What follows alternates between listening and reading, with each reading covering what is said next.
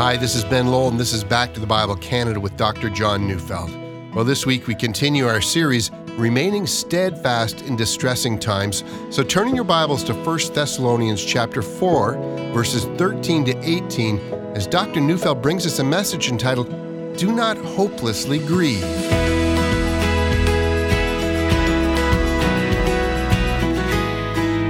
When my wife Kathy and I were newly married, you know, we often talked about how wonderful it would be to be alive when Jesus returned.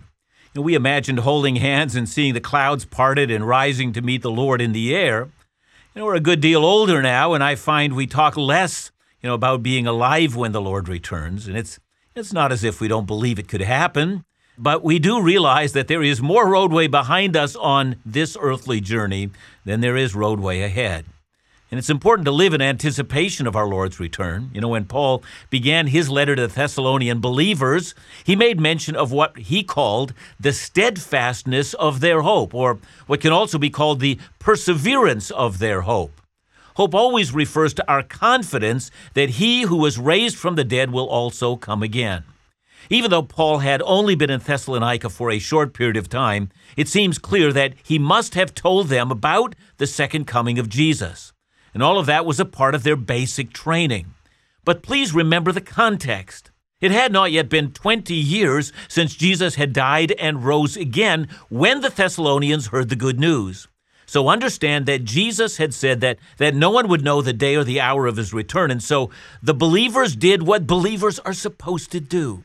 They lived with an eager expectation of his return. And, well, I need to stop here and explain something to those who doubt that after 2,000 years of expectation, whether or not we might have been wrong to live in the expectation of the Lord's return. I mean, why has this event not happened in 2,000 years? And it is a good question, and it does require an answer. Well, I guess the first and easiest answer is that Jesus gave no date, nor did he indicate how long this matter would be. Second, we do know that, that God reckons time very differently than we do. 2 Peter 3, verse 8 says, Do not overlook this one fact, beloved, that with the Lord one day is as a thousand years, and a thousand years as one day. Yeah, the eternal one does reckon the passing of the years from a very different vantage point than from you and I. But there's a third reason for the lengthy delay in the Lord's return, and, and that has to do with our Lord's agenda. It was always the plan of the Father that his family would be built from every nation and race and tribe and tongue. And Jesus himself did say, and here I'm reading from Matthew 24 14, and this gospel of the kingdom will be proclaimed throughout the whole world as a testimony to all nations, and then the end will come. Now, we never know when that task is done, but evidently it's not done yet, and God is determined that this task must be completed. Now, back to the Thessalonian Christians who are, you know, just a little shy of 20 years after Jesus had died and rose again and had ascended to heaven with a promise that he would return, that he would reign as king and lord of the entire earth and and the Thessalonians were excited as to proclaiming the gospel to all ethnic groups on the face of the earth. Well, that thought was one that they were not yet equipped to handle, but they did know that he was returning. And so, in their deepest hours of what Paul called much affliction, they hung on to the promise and they moved forward. It wouldn't always be difficult. Their best days were surely ahead. They would see Jesus parting the clouds, the nations mourning, and then taking his seat as King and Lord over this world. In the meantime, some of the new Christians in Thessalonica had died. We don't know how many. There couldn't have been that many. And we also have no reason for believing that these deaths were the result of persecution. That kind of persecution was to come later. But for now, people whom they knew and loved and who had been also with them awaiting the Lord's second coming, these people had died, and it now became clear that these people would never see the second coming of Jesus. And we have no reason to believe that the Thessalonian believers doubted that their loved ones who had died had gone to heaven but their hope was so thoroughly and completely wrapped up in the second coming of Jesus so that these believers grieved deeply their loved ones would not be there with them when the clouds were parted. They would miss the greatest moment in history, and they mourned, and they mourned almost inconsolably.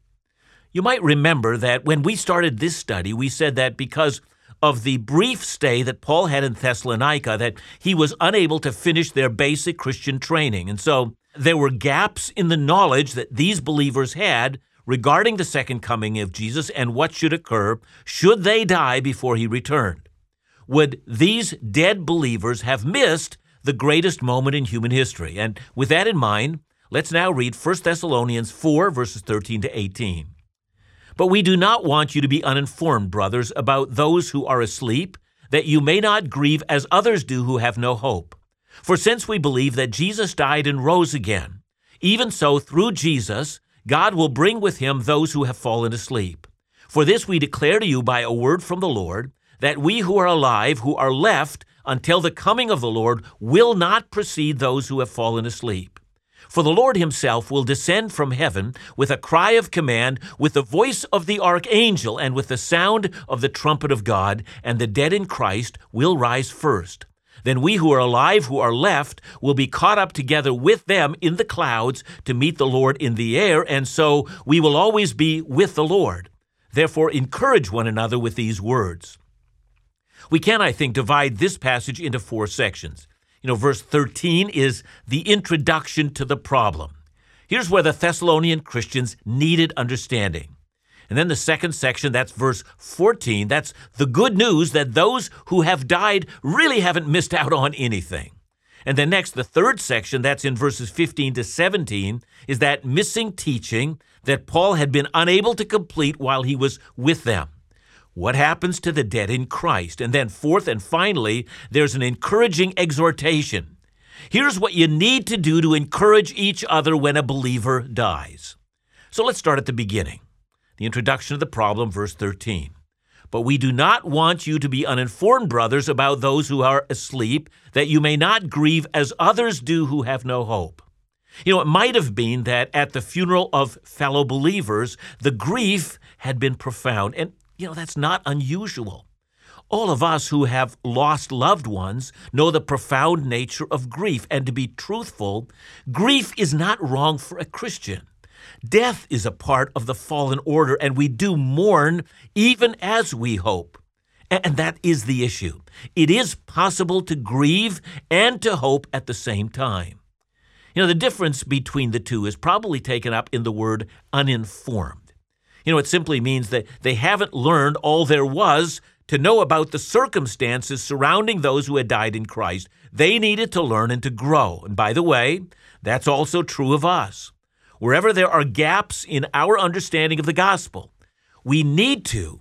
It's a demand that we fill in those gaps, and especially about the fate of those who have died in Christ. We shouldn't wait until we attend a funeral.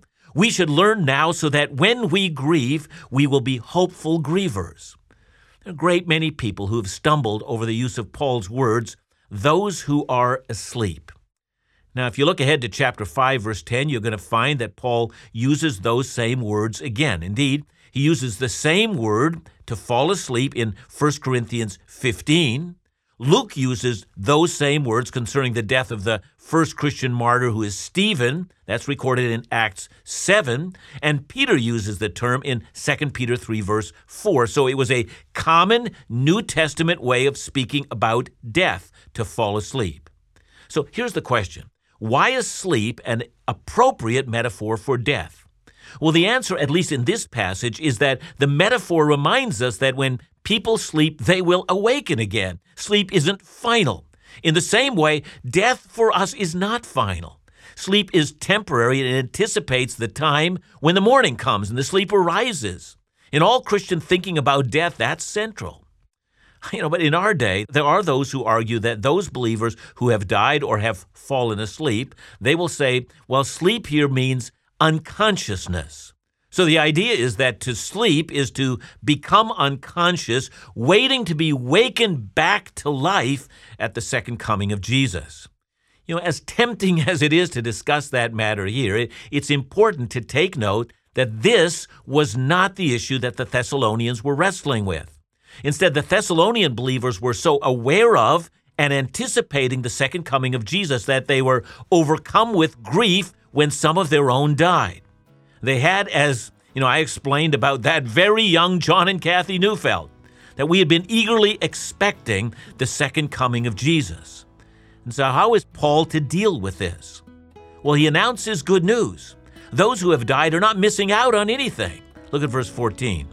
For since we believe that Jesus died and rose again, even so, through Jesus, God will bring with him those who have fallen asleep. And the key to understanding that is to find out what Paul means when he says, bring with him.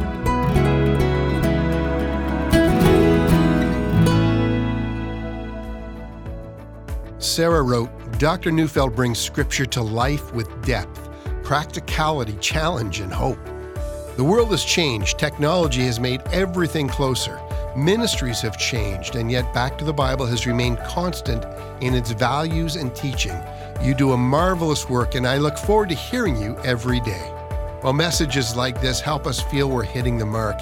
And with God's blessing, people of every age and background are being impacted through faithful Bible teaching. Our special thanks to all those who listen and support the ministries of Back to the Bible Canada. So please continue to stand with us with your prayers and gifts, and Back to the Bible Canada will continue to do all it can to impact lives with the gospel. You can join us in this effort with your financial support by calling us at 1 800 663 2425 or by visiting backtothebible.ca.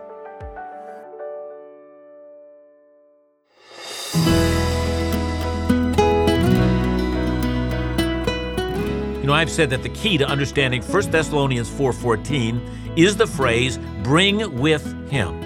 You know, at first sight, you know, we might scratch our heads. I would think it should read, "We believe that Jesus died and rose again, even so through Jesus God will raise with him those who have fallen asleep." You see the issue? If the Thessalonian believers were weeping without hope over those who had died, well, we might have thought that their problem was that they weren't assured of the resurrection of their fellow believers who had died. And in that case, perhaps they thought, you know, if you die before Jesus returns, maybe you're just gone. But if that was the problem, Paul would have assured them that all who had died in Christ would be raised in Christ. But that's not what he's saying here in our text. So clearly, that wasn't their problem. They, that is, the Thessalonians, believed that those who died went on to be with the Lord. Look at the sentence again through Jesus, which in this case means through the agency of Jesus. The Father will bring with believers who have fallen asleep, these believers will be brought with Him. That means when Jesus returns, the asleep believers will be returning with him. So let's be clear. Verse 14 begins with the words, For since we believe that Jesus died and rose again. Now, that, of course, is a fundamental Christian belief. Since we believe that, something follows. Again, as I've said before, we would have expected that Paul would have said, Well, now, this leads us to believe that we also, like Jesus, will rise from the dead. But look, he doesn't say that. Instead, he surprises us. Instead, from the assurance of the resurrection comes the assurance that we will be with Christ when he returns. So, a great many Bible teachers have pointed out that, that Paul may well have been alluding to Zechariah 14, verse 5, which says, Then the Lord God will come and all the holy ones with him. And so Jesus comes a second time, fulfillment of the prophecy. He's joined by his holy ones, and says Paul, among those holy ones who join him. Well, those friends of yours who have died, they're going to be in that company. So don't weep as if they have missed the greatest moment ever. Instead, you should rejoice. They've got a better seat in this than you have. Okay, as we've seen, verse 13 has the problem. Some Thessalonian believers were weeping at the great loss that those believers who have died would not be there at the second coming. Then, second, Paul says, Ah, clearly, I was unable to tell you a piece of information that you've been missing. They won't miss out on the greatest moment in history at all. Now comes the third and essential point. Let me fully fill in what, what you're missing. So we begin with verse 15. For this we declare to you by a word from the Lord, that we who are alive, who are left until the coming of the Lord, will not precede those who have fallen asleep. And when Paul says this is a word from the Lord, well, it is clear that Jesus didn't teach that matter in his earthly ministry, at least that's not recorded in the four Gospels.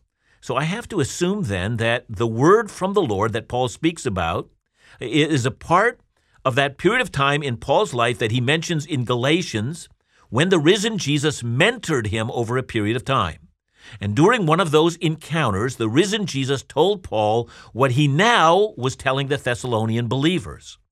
So Paul then begins with, We who are alive. And again, please don't read into those words the idea that Paul thought that he would definitely be among those who are alive at the Lord's coming. You know, he simply means it generically. Whoever is alive when Jesus returns. Okay, very good. Whoever's alive when Jesus comes again will not precede or go ahead of those believers who have already died. Now, since, as we've seen, there were some things here that the Thessalonians already knew, they must have assumed that when Jesus returned, they would forever go to be with him. And of course, that is true. But what they might not have understood is that they thought the dead would be raised sometime after Jesus returned. It had never occurred to them that the dead would participate in the second coming of Jesus. So you have to imagine the Thessalonian church gathered together on a Sunday, and they've just gotten the news that a letter has arrived from Paul. And now they gather in church and they're hearing this news for the first time and they're reeling. Oh, we didn't get that. You mean when you die, you join a great company in heaven waiting to follow Jesus on his earthly return. I mean, suddenly the sorrow over the dead is removed. Instead, they now realize the dead are in a favored position. Now to verse 16. For the Lord himself will descend from heaven with a cry of command, with the voice of an archangel, and with the sound of the trumpet of God, and the dead in Christ will rise first. Now, before we get to that last phrase, that is, the dead in Christ will rise first, will you just stop and marvel at the sound of the second coming? You know, first is the sound of the cry of command. You know, that cry seems to be the cry of the archangel. The archangel is the angel who is of the highest rank. So you have to imagine Jesus signaling that now is the time for his second coming, and instantly the highest ranking angel in the angelic corps, the angelic army, cries out and he signals all the host of heaven to fall in line and join him. Now, we do know from Jude 9 and Daniel chapters 10 and 12 that an angel named Michael is given the title archangel, highest in rank. But the second coming of Jesus is also attended by the sound of the trumpet of God. And in the ancient world, a trumpet was not thought of as a musical instrument the way that we think of it, but rather trumpets were used to give signals. I mean, in ancient Israel, they gave the signal that it was a feast day, but in terms of battle, they also signaled army and battle formations. So the trumpet call is a battle call calling the host of heaven to follow Jesus. And by the way, the image of the angelic hosts and all the dead in Christ following Jesus together for the final battle, announcing the victory of our Lord. Well, that gets us, you know, it's just as hopeful as it gets. And then surprisingly, we hear the next words the dead in Christ will rise first. Now, I say that's surprising because we've already been told that the, the dead in Christ are coming with Jesus, and the image here is of them rising first. Now, Paul never resolves that for the Thessalonians. Of course, Paul does not indicate when they rise, it's clear he's speaking of the resurrection of their bodies. There would still be unanswered questions that the church would have had after this letter, but as we would imagine, the grieving would have lifted because of what Paul has just said. Now, with the advantage, of course, of later revelation, we can put these matters together. We now know that all who die in Christ are immediately present to him and they await the resurrection of their bodies at the second coming. But Paul's not dealing with all of our questions here. He's, he's dealing with only one issue. Are the dead in Christ to miss the second coming? And the answer is no. Indeed, they will receive a resurrection body sometime prior or immediately prior to the coming of Jesus, but their resurrection body will precede ours who are left alive. Now, verse 17. Then we who are alive, who are left, will be caught up together with them in the clouds to meet the Lord in the air, and so we will always be with the Lord. Now, the word for caught up is a Greek word which speaks of suddenness. You know, sometimes in our language we use the word rapture to describe that event. I know that sometimes believers in Jesus argue about the rapture, but in truth, we're not arguing about the reality of the rapture. We're only arguing about the timing of the rapture. But this text is not about timing at all. It simply says, when the Lord returns with his holy ones, we who are alive at the second coming of Jesus will suddenly and forcibly be lifted up, and we will meet our Lord in the air. Notice two words here. The first is clouds. That probably refers to the glory that surrounds the second coming of Jesus. And the second is the phrase to meet. You know, in the ancient world, when a leading dignitary would arrive, the leaders of a city would go out of that city and go to meet that dignitary at the outskirts of the city and then walk with him, welcoming him into the city. That seems to be the sense here. You know, it may be that the Antichrist in this kingdom hate the returning Christ, but just like the ancient world, those favored in the city, in this case, the followers of Jesus, will arise and meet the Lord in the air and return with him. And with that, Paul returns to the reason he began to write. Some of the Thessalonian church were deeply grieved over the death of loved ones. But now, having explained matters, Paul says, verse 18, therefore encourage one another with these words. It's okay to grieve. Indeed, it's necessary to grieve, but it's also necessary to remind ourselves of the truth. And with that, I get back to a very young and newly married John and Kathy Neufeld. We might still get our hopes fulfilled, that we might be alive when the Lord returns. That would be great. But having read this passage anew, I want to think this. It's actually better to be among those who return with our Lord. What encouragement indeed. John, you know, you've spoken so much about heaven. In fact, one of your most popular series is entitled Heaven. But I have a question. I'm not sure I've asked you this one before. Do we who are living here on earth and those already passed away, do we continue to share anything in common? Yeah, we share in common the common hope of the second coming of Jesus and the receiving of our new bodies. That is what we have in common, and we are awaiting together with them. Let's be very clear, however, on this matter, we don't communicate with them. Um, uh, there is a divide between us, and yet we know that we are one people with them. So I think that's the answer to that. Thanks so much, John. And remember to join us again tomorrow, right here on Back to the Bible Canada, where we teach the Bible.